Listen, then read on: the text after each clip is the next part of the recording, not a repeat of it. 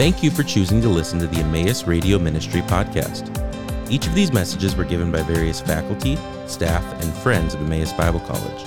To view each series as a whole or for more information about similar Emmaus ministries, please visit concerninghim.com. We're looking at Jonah chapter 3, verse 10 today. We have been looking at chapter 3 of Jonah and hearing about the response of the people of Nineveh and the king of Nineveh to the message of Jonah as he has brought it to the people. We know that Jonah did not at first want to bring this message and so fled from God, but God pursued him with a storm. God pursued him with a giant fish to swallow him. And after Jonah prays and asks the Lord for help, the Lord tells the fish to spit him back up onto dry land, and then he issues a second charge for Jonah to go to the city of Nineveh and preach out against it, yet 40 days and Nineveh will be overthrown. We looked last time at chapter 3, verses 5 through 9, and talked about the repentance of the people, the repentance of the king. And I just wanted to say another word about repentance here. At the end, one of the application points that was brought out was that repentance is more than just a surface level, I'm sorry, but really has to do with an attitude of the heart, a changing of your heart position or your heart's attitude. The king of Nineveh and Nineveh's people evidenced this change through their actions. They evidenced their faith in God and that they believe what Jonah has said because they put on sackcloth, and the king sits in the ashes, and they fast, and every one of them is to turn from their wicked ways. The New Testament tells us, 2 Corinthians chapter 7, verse 10, the sorrow that is according to the will of God produces a repentance without regret, leading to salvation. But the sorrow of the world produces death. In other words, there is sort of a repentance that is necessary in order to come to faith in Christ. Now, we understand that we do not need to make ourselves perfect in order to become followers of Christ or Christians. He accepts us as we are. But there is a change of heart that needs to take place there. Instead of us seeking what is best for ourselves or living our lives selfishly, and now we are putting the Lord Jesus in control of our hearts and of our lives. We're repenting of our wicked ways and the violence which was in our hands, to use phrases right here out of the book of Jonah. And when an individual does this, acknowledges their sin, repents of that sin and seeks to turn away from it and move toward the Lord Jesus Christ, the Bible tells us this is what saving faith looks like. It is evidenced by external actions that follow along with it. So now, what will happen? The people of Nineveh, the king of Nineveh, have repented. They are taking actions to show the sincerity of their hearts in attempting to turn away from evil. Will God spare this city? Well, as we look in Jonah chapter 3 and verse 10, we see, when God saw their deeds, that they turned from their wicked way, then God relented concerning the calamity which he had declared he would bring upon them, and he did not do it.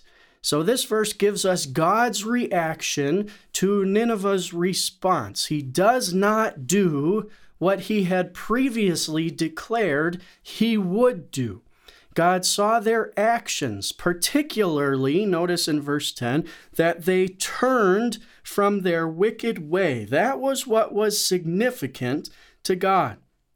And so God relents concerning the calamity that he had declared he would bring upon them, and he does not do it. This is a demonstration of the mercy of God, the characteristic mercy of our God. It is not the first time that this has taken place, but really all throughout the Old Testament scriptures, we see God as a gracious and compassionate and merciful God. Now, I think there is one particular instance that the author of the book of Jonah has in mind as he's writing this. And if you'll go back to Exodus chapter 32, all of this really has happened before in that passage.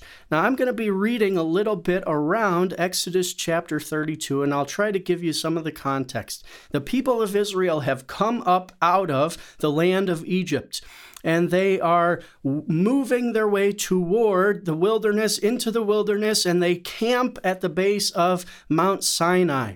And the Lord there in chapters 19 and 20 thunders from the top of Mount Sinai, and they actually hear the Lord speak, and the Lord proclaims what we understand today to be the Ten Commandments to the people in the hearing of all the people. The first commandment, you shall have no other gods before me. The second commandment, you shall not make any gods or make yourselves any images that you would worship. Only worship the Lord your God alone. Now, when we get to Exodus 32, by this time, God has called Moses up onto the mountain with himself and is revealing to Moses more of his law and also the pattern for the creation of a house where God would dwell. We know it as the tabernacle. While all of this is taking place, what are the people doing down below at the base of Mount Sinai? Let's read Exodus 32 and start with verses 1 through 4. Now, when the people saw that Moses delayed to come down from the mountain, the people assembled about Aaron, Moses' brother, and said to him, "Come, make us a god who will go before us. As for this Moses, the man who brought us up from the land of Egypt, we do not know what he has become of him." And Aaron said to them, "Tear off the gold rings which are in the ears of your wives, your sons, and your daughters, and bring them to me." When all the people tore off the gold rings which were in their ears, they brought them to Aaron, and he took this from their hand and fashioned it with a graving tool and made it into a molten calf. And they said, "This is your God, O Israel, who brought you up from the land of Egypt." So what's happening here is that while Moses is up with the Lord on the mountain, the people have forgotten who the Lord is, forgotten about who Moses was, and so quickly are turning in their hearts back to the practices and ways of the Egyptians. And so they make for themselves this golden cow, giant golden cow, and they call it Yahweh. They say, "This is the God who brought you up out of Egypt." So they bow to it and they worship to it and they sing and they dance and they drink and they party all around this golden cow. And this elicits God's strong response to them in verses 7 through 10. The Lord spoke to Moses, "Go down at once, for your people, whom you brought up from the land of Egypt, have corrupted themselves. They have quickly turned aside from the way which I commanded them. They have made for themselves a molten calf, and have worshipped it, and have sacrificed to it, and said, 'This is your God, O Israel, who brought you up from the land of Egypt.'" And then this is what is significant for our passage in Jonah. The Lord said to Moses, "I have seen this people, and behold, they are an obstinate people. Now let me alone, that my anger may burn against them, and that I may destroy them, and I will make of you a great nation." So to some degree, because of the sin of Israel in this passage, God determines He is going to judge the nation. And he says to Moses, "I'm going to wipe them out entirely. And I will take you and I will make you into a new nation." Now Moses in verses 11 through 13, here's what the Lord has said, but instead of accepting it, he prays to the Lord on behalf of the people. And this is what he says, verse 11, Moses entreated the Lord his God and said, O Lord, why does your anger burn against your people, whom you have brought out from the land of Egypt with great power and with a mighty hand? Why should the Egyptians speak, saying, with evil intent he brought them out to kill them in the mountains and to destroy them from the face of the earth? Turn from your burning anger and change your mind about doing harm to your people. Remember Abraham, Isaac, and Israel, your servants, to whom you did swear by yourself, and say to them, I will multiply your descendants as the stars of the heavens, and all this land which I have spoken I will give to your descendants, and they shall inherit it forever. So Moses reminds God about his covenant with the people of Israel. He reminds God about the glory of his name and says, if you do this thing, your name will be slandered among the Egyptians. Don't do this, God, please. And because of this, in verse 14, we read, so the Lord changed his mind. Now this is the New American Standard. Changed his mind about the harm which he said he would do to his people. Now you need to understand this phrase in Hebrew, changed his mind about the harm, is the exact same wording that is used in Jonah chapter 3 and verse 10, and then a little bit later in chapter 4, to talk about God relenting of the calamity which he determined to bring on Nineveh. So we could translate these two passages the same, that the Lord changed his mind about the harm that he was going to do toward Nineveh. Just as he had changed his mind, so to speak, in Exodus 32 about destroying Israel and taking Moses and making him into a great people.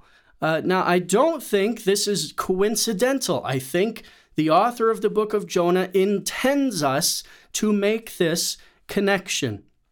So God, where he had in Exodus 32, extended his mercy to Israel, even though they were undeserving. They were deserving to be destroyed. They had broken the first two of his commandments, which he had spoken in the presence of the entire congregation. And very shortly after that, in the disappearance of Moses, they make this golden cow and bow to it and worship it. God had every right to wipe them out and start again with Moses, but he didn't do it, even though he had determined he would. When Moses prays to him, he relents. He changes his mind, so to speak, and turns from that burning anger. The same is true in regard to Nineveh. In Jonah chapter 3, God is now extending his mercy not to the people of Israel, but to the heathen people of Nineveh. This is very significant because it reveals to us that God cares not only about Israel and his covenantal relationship with the people of Israel, but about all humanity. His covenantal love for Israel is just an extension of his consistent character toward all mankind. He desires to show his mercy to all people. Now, there are some significant theological questions here. Does God change? God is said to have relented of the calamity or the harm that he had intended to do toward Nineveh. Is God changing in some way here, changing his mind, changing his position? Well, the Bible is very clear throughout the Old and New Testaments that God does not change. And as we finish up this session, I'll just read a couple of these verses. James chapter 1, verse 17. Every good and perfect gift is from above, coming down from the Father of heavenly lights, who does not change like shifting shadows. Even though God can change his position, ultimately, his character is not changing. More on that next time. Thank you for listening to the Emmaus Radio Ministry Podcast. This ministry is possible because of the generous contributions from our partners around the world. For more information about partnering with us, please visit emmaus.edu/partner.